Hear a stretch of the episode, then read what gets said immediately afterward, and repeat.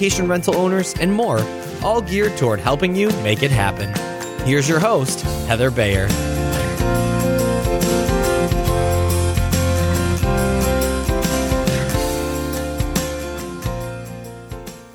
Well, hello again, and welcome to another episode of the Vacation Rental Success Podcast. This is your host, Heather Bayer, and I'm so happy to be back with you again.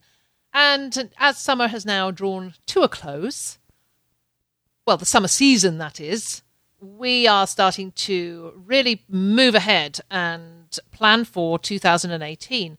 And actually, it's been an interesting summer this year because we've taken more bookings for 2018 this summer, uh, you know, a year early than we ever have done before. So that's been a little surprising. The amount of guests who are looking to book much, much earlier, not leaving it till January or February, but wanting to lock into their dates very, very early. One of the things that we're we're doing, we're talking to our owners about the information that is is given to guests. So we're having them look at their their welcome books. We're looking at the sort of information that's sent to our guests prior to their stay. Uh, in fact, anything that goes out to them between finding the property and actually getting there. So we want to make sure that we have this regular flow of information to them so that by the time they get to their vacation, whether it's you know a couple of weeks from now or a year from now, that they have absolutely everything they need and they're not sort of scrambling around at the last minute to to try and remember when they booked and what information they need to to get to the property and to get into it and what the stuff that sort of stuff that they have to take with them. But the other thing that we are taking a lot of time over this year, this this fall, is to relook at our guest agreement, the contract that we have as property managers with our guests. Well, it, well, in fact, I say that the, our agreement is between our owners and their guests, and we sort of broker the arrangement as property managers.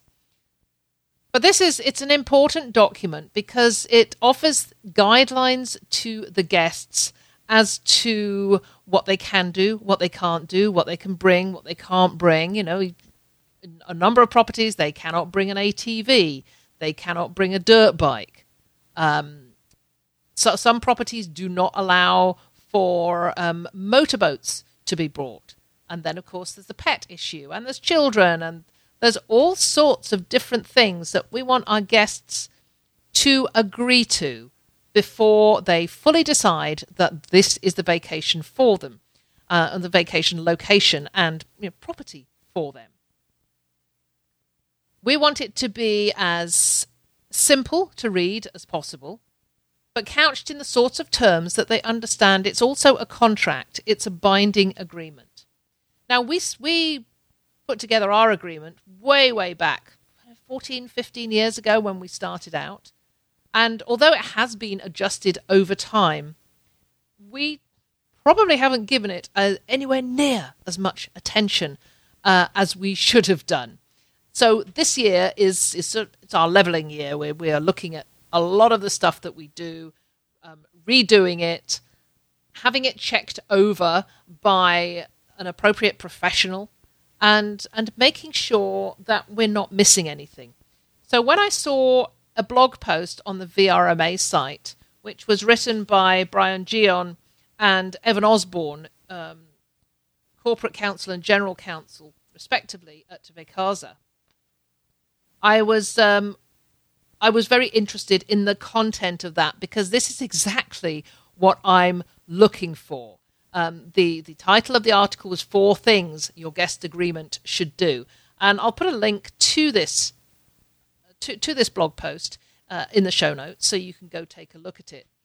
But I I thought, well, this would be great to, you know, this is a great time for me and probably for a lot of other owners and property managers to consider again the guest agreement that they are sharing with their guests and asking them to sign and making sure that what that, that, that the agreement is doing what it should do. So I invited Brian from Vacasa to come and chat with me. And without further ado, let's go on over to that interview.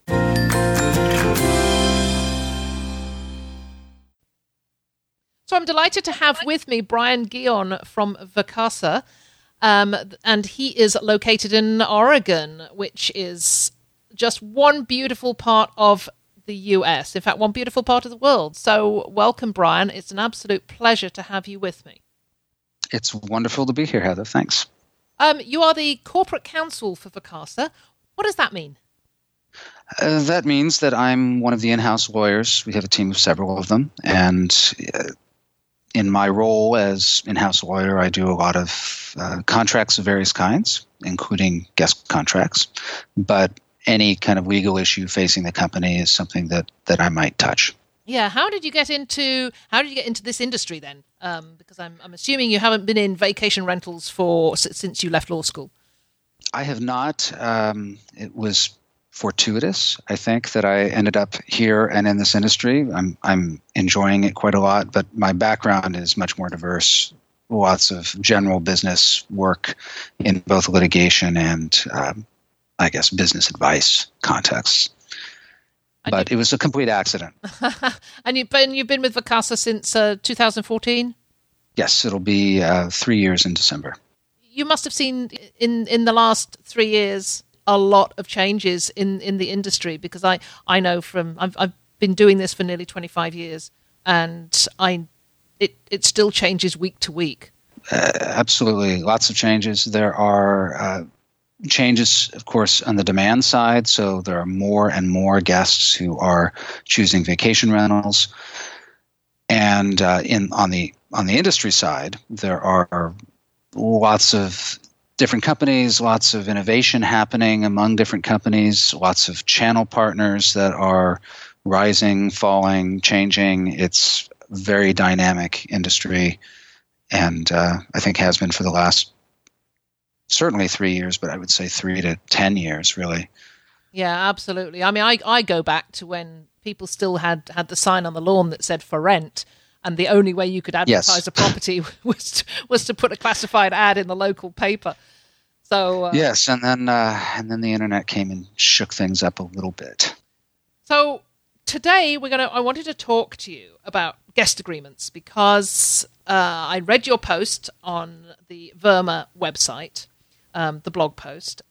I, I came across it at a very uh, opportune time because as I run a property management company, we do look at our guest agreement not as often as we should. This this year we're going to be doing a complete revamp of it, and the the article wasn't that long, but it was jam packed full of useful stuff. So I thought this is great. I'm going to get Brian on here to talk about guest agreements and and what we should all be doing as uh, property managers and independent owners. So, are you up for that?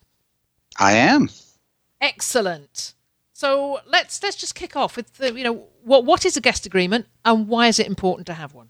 So uh, a guest agreement is the document that is governing the relationship between the guest and and you. And when I say you, that can be you as an owner who is renting out renting out your home, uh, or you as the manager of a home that you're managing on behalf of someone else. And it is important to have some kind of guest agreement. Um, I'm sure we'll go on to talk about the specific contents, but you want to establish what the what the terms are of the occupancy of the home. Uh, unlike a situation where you might own a vacation home and you're just letting friends or family members stay there, and there's not really any formal arrangement, may not be any payment of money. In this case, you, you're engaging in a commercial transaction, and so you you want to put some bounds around what that transaction involves, both for your protection and, and if you're a manager, for the protection of, of your owner and for the guest's protection and understanding as well. And just to make things clear for all parties what the expectations are. It's interesting, you know, because, you know, I was looking back today on the last five or six vacation rentals I've been to. Now, three of them were via Airbnb, one was via booking.com, and two were direct with the owner and not one of them had a guest agreement. um, or any form of signature required contract of, of any sort.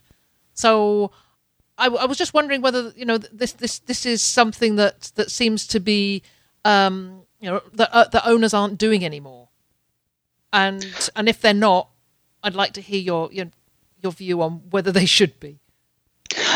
I absolutely think they should be. I, I, suspect what is happening is that as as owners use channels like Airbnb and Booking.com and and other platforms more often, they are relying on the default terms that those channels provide. So they have some some set terms, and I think the owners assume that those terms protect them or adequately address the the, the terms of their particular rental.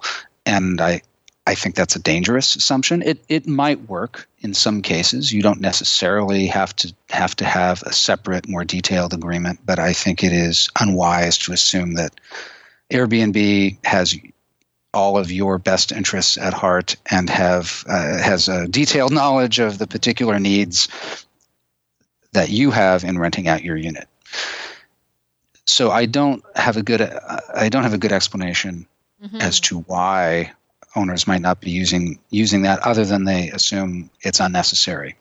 It, it really hadn't crossed my mind actually that I had not signed any you know any contract or agreement in in the last half dozen places I've been to. So I, will I'll be looking out for it in the future. But going going back to it so let let's say we've got some owners out there that are listening and they're going wow you know I really should have one of these. Or you know I haven't updated my agreement in 10 years so maybe I should be re-looking at it. Let's start. Um, let's start at the beginning then. What needs to be included, and how much detail should be provided? That's a really interesting question because, uh, as you have noted, it's not legally required to have one. It's just a very good idea. So, in terms of what should be included, there uh, at a minimum you should have the basic terms of the occupancy. And so i would describe that as a you know who what where uh, when probably not why but uh, who who what where when. So who get, who gets to occupy it? Who is the who is the guest? And what other people are allowed to occupy the unit uh, when? So what what are the the dates of occupancy? When can they check in? By what time must they check out the where is the unit that they are going to be occupying, whether it's a home or a condo or whatever. What is the address? What's the unit number? And um, the how is the part that's really the heart of the guest agreement. Uh, what are the conditions of the of the occupancy? So I think you need to you need to address those points at a minimum, and of course the the compensation I think falls under the how. What is the what is the cost and what are the terms of payment. When, when the deposit should be paid, when the final balance should be paid. Um, exactly. Cancellation policies, uh, refund policies, things of that kind. Yeah, and I guess um, damage deposit as well would come into that as well, wouldn't it? And, and yes. So, so when it, if if you charge one, yes. Yeah. So, so what about um, detail that's that's included? How much how much detail should actually be in there, or or do you sort of take for granted that guests have common sense? I know the answer to this, but I would not take for granted that guests have common sense. I, I, think a lot of guests have common sense, and even if 95% of guests have common sense, the 5% that don't are going to cause problems. So the level of detail depends on a lot of factors. It depends on how comfortable you are with ambiguity. It depends on what sort of rental you're dealing with. So if you are renting out an individual home that is standalone, maybe not part of a resort, you will probably want to set out the rules, but they might be depending on what amenities are available, they might be a little more bare bones than if you are renting out a unit that's part of a larger resort or complex or community that has its own sets of rules that you are required to advise guests of and, and the guests have to agree to. So the level of detail really depends on, on the context. It also depends on how much you want to get into specifics of what guests might or might not be doing So our rental agreement, for example, and and I guess at this point, I want to add a couple of disclaimers. One is I'm not I'm not providing legal advice that you, you should consult your own attorney if you have, have questions about your own situation, and that my views are my own and not necessarily the views of Vacasa. But uh, in terms of uh, what our agreement says, we, we address things uh, like filming on the premises. So commercial commercial photography. Mm-hmm that's not necessarily something that needs to be in your guest agreement. It, it, arose because we have had some incidents where there were commercial film productions in units that we were managing, and we were not okay with that, and the owner was not okay with that. But it's not something that legally has to be in there. If you if you don't care or if you don't think this is going to be an issue, there's no reason it needs to be in there. So you can you can drill down to quite a level of detail, or it can be something like please adhere to a good neighbor policy, no noise after 10 p.m., no smoking, uh, period.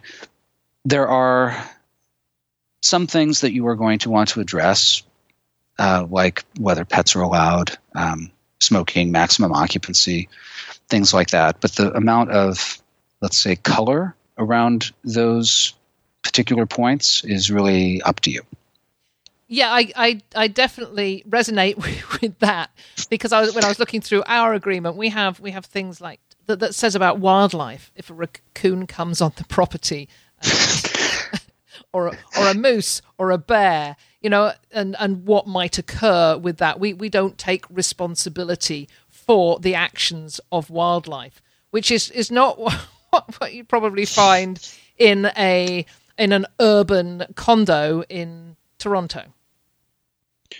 Presumably not. Yeah, that's probably moose. Moose behavior may not be something that that you need to include. Or if you're in Florida, you could put in something about alligators, mm-hmm. but probably not so much about moose. It's probably not the best idea to find some boilerplate um, agreement online and just use that without any consideration of the peculiarities of the of the location and and the property. That's absolutely true. And I will also caution that any agreement that you find online may or may not have been vetted by somebody who actually knows what they're doing. So even if the context seems okay, I've seen agreements where people throw in some wording that um, either doesn't make sense or is not really legally enforceable and uh, I think it makes them comfortable that it's in there, but it doesn't actually do them any good at the end of the day. Well, that's a good segue to talking about um, how readable this document should be, uh, because I, I, have seen documents that are couched in such legal terms that it's almost frightened me off um, booking the property in the first place. However, you know, you want to make sure, as you say, that it, the the agreement is as legally binding as it can possibly be. Can you do that without being uh, writing it in legal language. Absolutely. And I strongly encourage anyone who's trying to write their own guest agreement. Uh, well, first of all, I encourage them to get a lawyer involved, but you don't necessarily need to use the lawyer's words. The lawyer can just review what you've done. But I strongly encourage people to use plain English in drafting any any agreement, but guest agreements specifically, and the reason is lawyers are not going to be the ones figuring out what the agreement means. It's going to be you, it's going to be your employees if you have employees, and it's going to be the guest. And it's not really that helpful to have an agreement that is rock solid and enforceable after the fact, but that nobody can understand at midnight when someone's having a party. So you want to be able to point to a provision in the agreement and have everyone understand what that means. And if and if it's written in legalese, many many people will not understand what it means, including probably many lawyers. I think a, a lot of people generally think that it looks more impressive or makes them feel good to use legalese, but there are very few situations where you have to use some sort of magic word to make something legally enforceable. So I absolutely encourage people to make the document readable. The fact that it is readable does not mean it's not enforceable. So, so the document itself is, is laying out the rights and responsibilities, really, of of each party. Exactly. Um, so it would be, you know, as as owner, this is what you're going to get, and as your a guest, this is what I expect from you. Yes. Yes. Exactly. So if somebody's starting out from scratch to think, okay, I'm going to write this thing, really, that's that's what they, they need to start with. Is is what what do you want your guests to do that's right by you know by your property? That's exactly right. And and while I have already cautioned against copying agreements that you might see online, I think it's helpful to look at them. Um, guest agreements are a lot easier to find than owner agreements, so you can look at management companies' guest agreements and just see what people are see see what people are doing, what sorts of terms they include in there.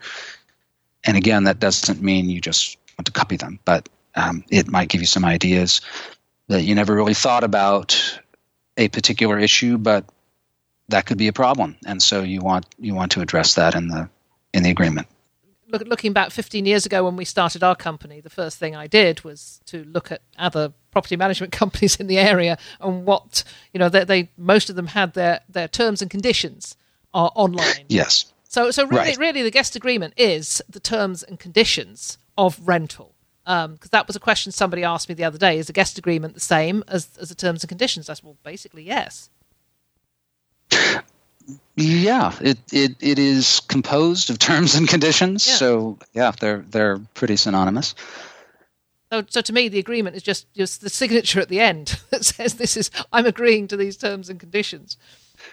Yes, and we can talk about the signature itself Yes, later. please. It doesn't have to be a, it doesn't have to be a wet signature, of course. It can be an electronic signature or or something that is manifesting clearly manifesting the guest's agreement to the terms, but uh, it, it can be, but doesn't have to be something that they're actually signing Yeah.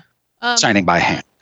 Yeah, well, we'll talk about that now because it's um, uh, it, it's something that comes to mind every time I go online, join something, download something, um, and up comes the box that says "tick here" that you accept the terms and conditions, and you never read them. I mean, you you probably do. I, I, I sometimes do.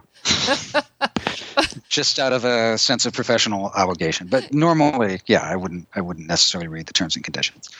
So, if you're doing this online, why would anybody then read the terms and conditions? So obviously, you've you've created these this this agreement, these these terms and conditions that that your guests need to agree to, but so many people just tick that box and say, "Yes, I've read the terms and conditions," because we're so used to doing it.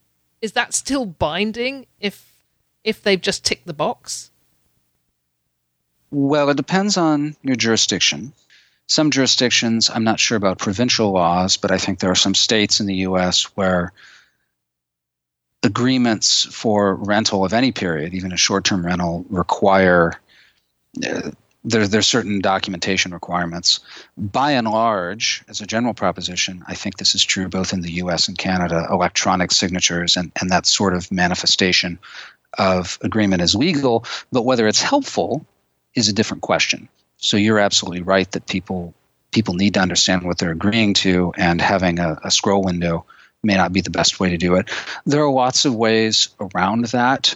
Uh, what we do at Vacasa is we have a summary of, of the terms and then the full agreement, and so they it doesn't make the agreement less binding, or at least I hope not, but it does have some of the key points basically twice. You know, so they see a, they see a, a few key points, and then they'll see it again if they read through the full agreement. Um, things like pets and minimum ages and maximum occupancy and quiet hours and things like that. The the stuff that we really want want people to notice.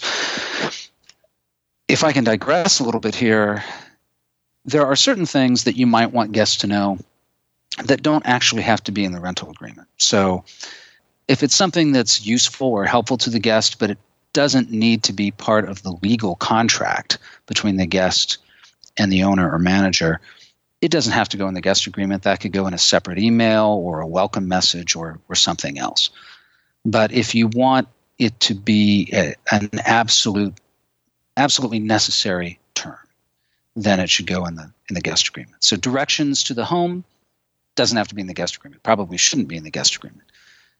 So you don't need to make it ridiculously long. It doesn't have to be every communication between, or, or I should say, everything that you want to communicate to the guest. Um, only the the key legal terms. Yeah, that's that's a great point. The other thing I wanted to cover was, um, and I noted, I'm just going to read this out from from the blog post. Guest agreements should also include explicit, enforceable companion terms. Can you just elaborate on that? We hope that guests are going to abide by everything in the guest agreement, but we also know that that's not going to happen 100% of the time. You want to be able to point to something that that has consequences when guests fail to abide by the guest agreement. That can be, for example, uh, if they're smoking in a non-smoking home, that can be a, a, specific penalty associated with that. So it could be a, a set fee. It could be it could be something, uh, but something that they're agreeing to that is tied to specific behavior that that they should not be engaging in, but nonetheless do. So damage, um, smoking, pets that they're not allowed to bring, occupancy that is above the maximum occupancy or the occupancy that they've paid for.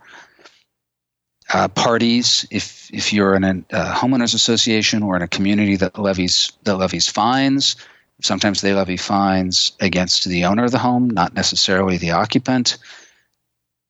You might want to make the guest responsible for those fines things like that. And then you can always include some boilerplate choice of law provisions, um, provisions around how disputes might be resolved. You hope that you never have to get to that point on either side, because if you're if you're dragging a guest into court or vice versa, something's gone very badly wrong. But you should at least consider the possibility that that might be necessary. Yes, I mean, in, in 15 years of, of, of our business, um, we've never yet got to that point. It's got close on, on occasion. Um, you know, I, I, recall when a when a a guest um, decided he wanted to use the the owner's boat that had been left on the property, um, mm. and uh, did did significant amount of damage to it, and then claimed he'd been nowhere near it. That was uh, that, that, was an incident about six years ago, and it's one that's never gone from my mind. Um, uh, but but yes, we, we just don't we, we haven't seen it, fortunately. But it's not to say it's never going to happen. So it's it's it's definitely worthwhile knowing what might happen. What's the possibility um, of a guest agreement being violated what would be the step that an owner would would take? What would be the next step?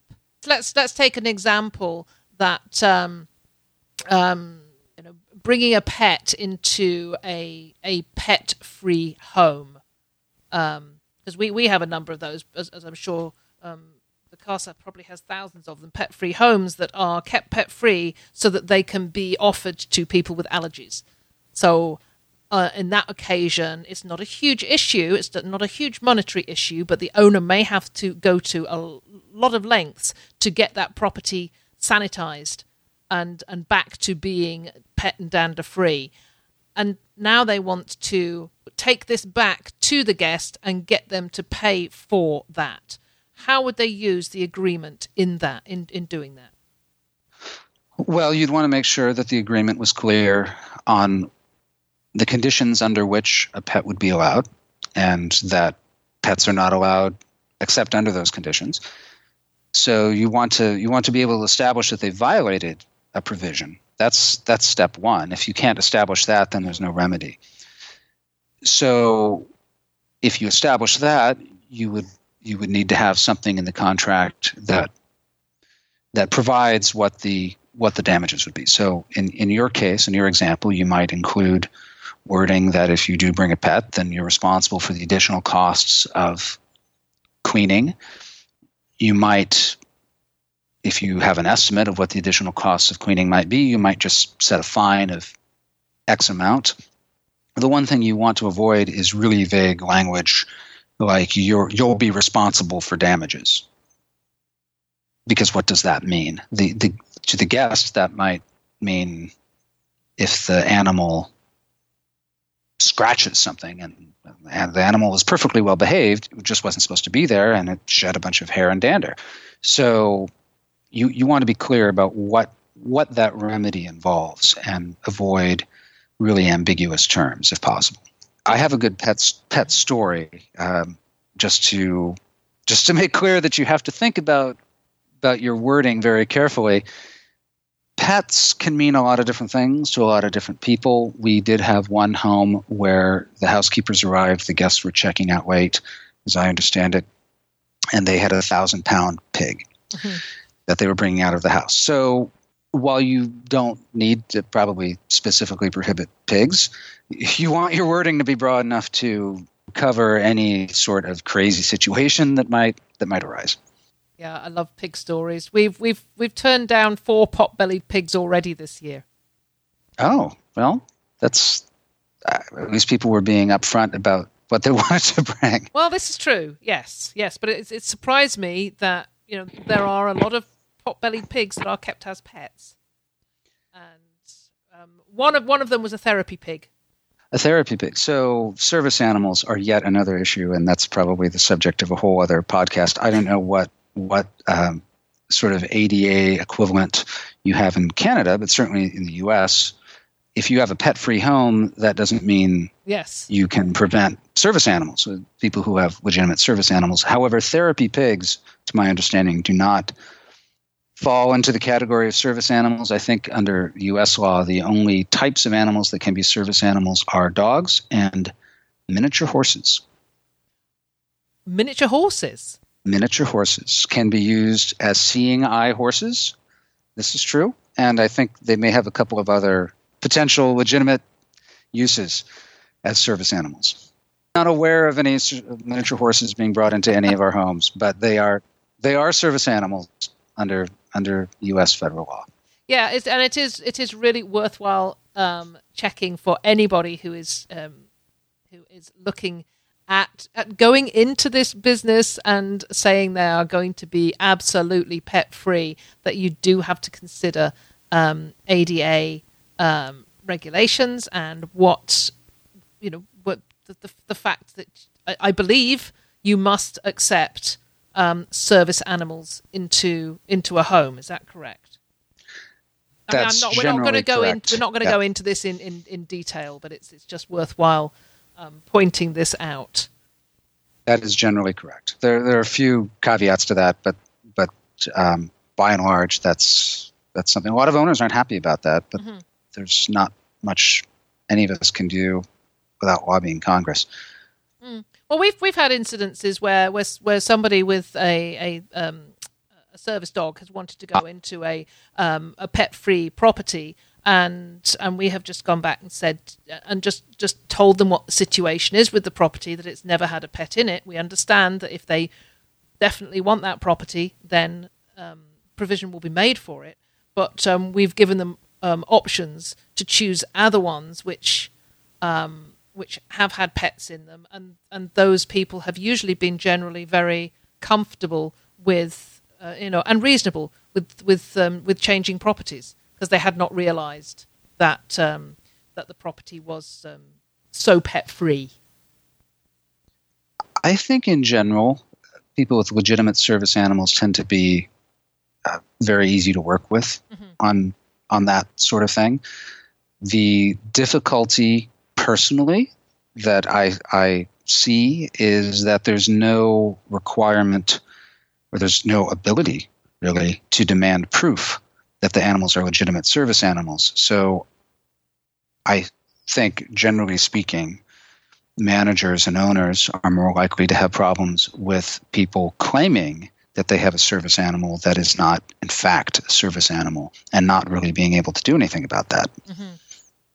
Yeah, as you say, that's that that could be a topic for a, for, for a complete podcast. so let's move on. yes. Yeah. Sorry for the digression. No, it was mine. It was mine. Just just one more point that um, that you made in um, the blog post uh, on the VRMA site, uh, you said keep in mind that your guest agreement is part of your overall risk mitigation strategy. You mentioned there things like owner agreements, um, recruiting the right employees, etc. But how? what else should be taken into account to to protect the owner uh, or property manager? So I don't think there's really a way to absolutely protect the the owner or the property manager. It is really about mitigating mitigating risks that you can you can foresee. So the the owner agreement, as you mentioned, is one. Um, making sure that you you have trustworthy employees is another. Making sure the employees are adequately trained.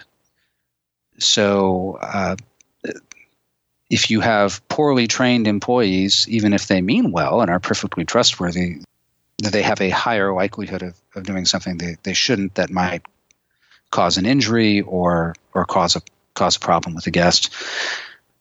I think it is um, helpful to have some form of guest screening if you can do it, but it doesn't have to be uh, necessarily onerous. But uh, you know there are red flags. Certainly, uh, I think we've we've all experienced the guests that we know are going to be problems from the outset, or there there are some some odd things about their reservation that when they show up, who shows up does not match mm-hmm. um, what was what was described in the reservation. So, you know, twenty people who are twenty one show up instead of a fifty year old couple um, you, you may not be able to catch that catch that at the time the reservation is made, but you should have a strategy for dealing with it if that occurs. And obviously, the guest agreement is a key part of that strategy, but um, you, you, want to nip that in the bud right away. When I say, uh, you know, paying attention to guests, of course, you can't discriminate on the basis of any kind of protected class. So that's another legal requirement that that owners and managers need to be aware of. So uh, if I, I, hope I won't insult anyone when I say we had a potential owner who said, and this is true, I don't want any Canadians at my property. Uh, that struck me as kind of an odd preference. Not sure why. Maybe they, they had a bad experience with hockey team once or something, but um, that's discrimination on the basis of national origin. It's not it's not permitted. Um, we ended up not not taking on that owner, but it's it's not okay to do that. So when I say risk mitigation, I mean, you know, you have people who are underage or who are clearly there to to party. That's the, that's the sort of thing you need to try to uh, try to watch out for. On our booking form, we we we ask for we ask, actually ask for names and ages. Um, for, for a number of reasons, for um, insurance, for one thing, and for um, for, for, for the owners because they actually like to know um, how old the kids are, so they can uh, they, they can create their guest gifts around the kids. Um, so so our our guest agreement actually says that only those people that were listed on the booking form are permitted to be at the property at any time, and we find that that is we we will always bring our guests' attention back to that just before they they start their vacation and and we have found that that has stopped once we started doing that. The the risk of overcrowding or the the um, incidences of overcrowding dropped dramatically. I think that's a great a great strategy, and and anything you can do to engage and engage with the guests, um, I think helps reduce the risk that they are going to be bad guests. Mm-hmm as I say, we, we send out a note to to guests um, around just a week before they go, just to remind them of the guest agreement that they of, of the guest contract that they agreed to, and and give them a link so they can go and have another look at it. And that has because we have on it, we, we, we don't allow tent camping in any of our properties because there's likelihood of bears. It's just it's just not worth the risk um, little children being eaten up in the middle of the night. Um, so that would be awkward. Yeah, and we don't allow fireworks at, at any property because the fire risk is is pretty high in most parts of Canada, and so so we often get you know the day or so before oh, are we definitely not allowed fireworks because they had planned their little firework party, and then getting a, a, a sent a copy of the agreement again just before they go on vacation has has stopped them in their tracks almost and got them thinking about what their responsibilities are. All of that is is um, I think very useful at reminding the guests of their of their responsibilities multiple times and as you as you said close to the time of check-in is really very useful i think. Um, most guests are not going to deliberately violate policies and so if you if you educate them on the policies they're they're going to be good guests. Um, the guests that are going to ignore the policies will ignore them pretty much no matter no matter what you do but that is not most guests. So uh, so I think that's a that's a good approach. One other risk mitigation strategy that we haven't touched on is uh, if you have specific amenities available at the property that the guest is allowed to use. So, to take your boat example, the guest was not allowed to use that boat and did, but if there was a, a, a boat, hopefully an unpowered boat, a canoe, a kayak, guests are allowed to use, then you might ask them to sign a liability waiver and advising them of the risks of the particular amenity. So, and what that what what that amenity might be and what the risks might be are going to vary from property to property. But uh, li- liability waivers can be can be useful if you are making recreational amenities available as well. We use we use a liability rate waiver um, because all our properties are waterfront, and so every property has boats, non-motorized boats. Um, so the liability waiver is the only thing that in our uh, guest agreement that is written in legalese. Um, yes. is that a wise move? It doesn't have to be written in legalese, but it does have to, at least for most U.S. states, and I assume it's similar in, in Canadian provinces. Things like limitation of liability um, because of you know, which is what you're doing in a liability waiver. You're asking people to waive the ability to sue you in the event of a event of a problem. They need to be prominent, meaning that the type needs to be either all caps or bold or larger than the rest of the agreement. To draw to draw the reader's attention to that, uh, it needs to have often some specific legal terms in it. It doesn't necessarily have to be written in legalese, but it does need to include certain words generally that may appear to be legalese. So, so there's probably uh, that's probably necessary to some extent. I haven't got a clue what our waivers mean. our liability waivers mean. consult consult with a qualified qualified attorney. yeah, I am definitely. Well, as I said at the beginning, we are. You know, we're, we're looking at our um, guest agreement, and we'll be revisiting it this this year, and it will be taken to um, to our um, our lawyer before it uh, it is released to uh, to the public. Brian, it's been an absolute pleasure talking with you. Um, you've you've very much likewise. you've actually made the whole um, guest agreement legal side of it sounds so much more interesting. Thank you. I think uh, I'm I'm not sure if that's a compliment, but I'll take it as one. Oh, definitely, definitely. Um, you know, I, have I've just come off a uh, another podcast interview with about insurance, and and again, you know, that's that's that's another topic that could be incredibly dry, but um, it's it's so relevant, and these um, these legal agreements are so uh, these guest agreements are so relevant and and I think you've been able to explain a why owners should have them, and and secondly, what you know, secondly what should be in them, and and thirdly why they all these things should be there. So um, so thank you for explaining that so wonderfully. Before you go, can you tell us a little bit more about Vacasa? Vacasa was started in 2009 and uh, it started with two people, and I think we're up to about 1,600 now. And uh, originally, it was just fairly local to the to the um, area around Portland, Oregon, within within a few hours of Portland. Now we are uh, international, so we have homes in I think the number is 16 states and something like 11 countries, and we are expanding very rapidly. So um, we are a full service property management company. Um, there are a lot of different flavors of property management company, but we do the the management of the homes and as well as the booking and marketing and all the um, all the associated work there. And uh, we are, I believe, the second largest vacation rental company in the United States. Mm-hmm. And how many properties do you have?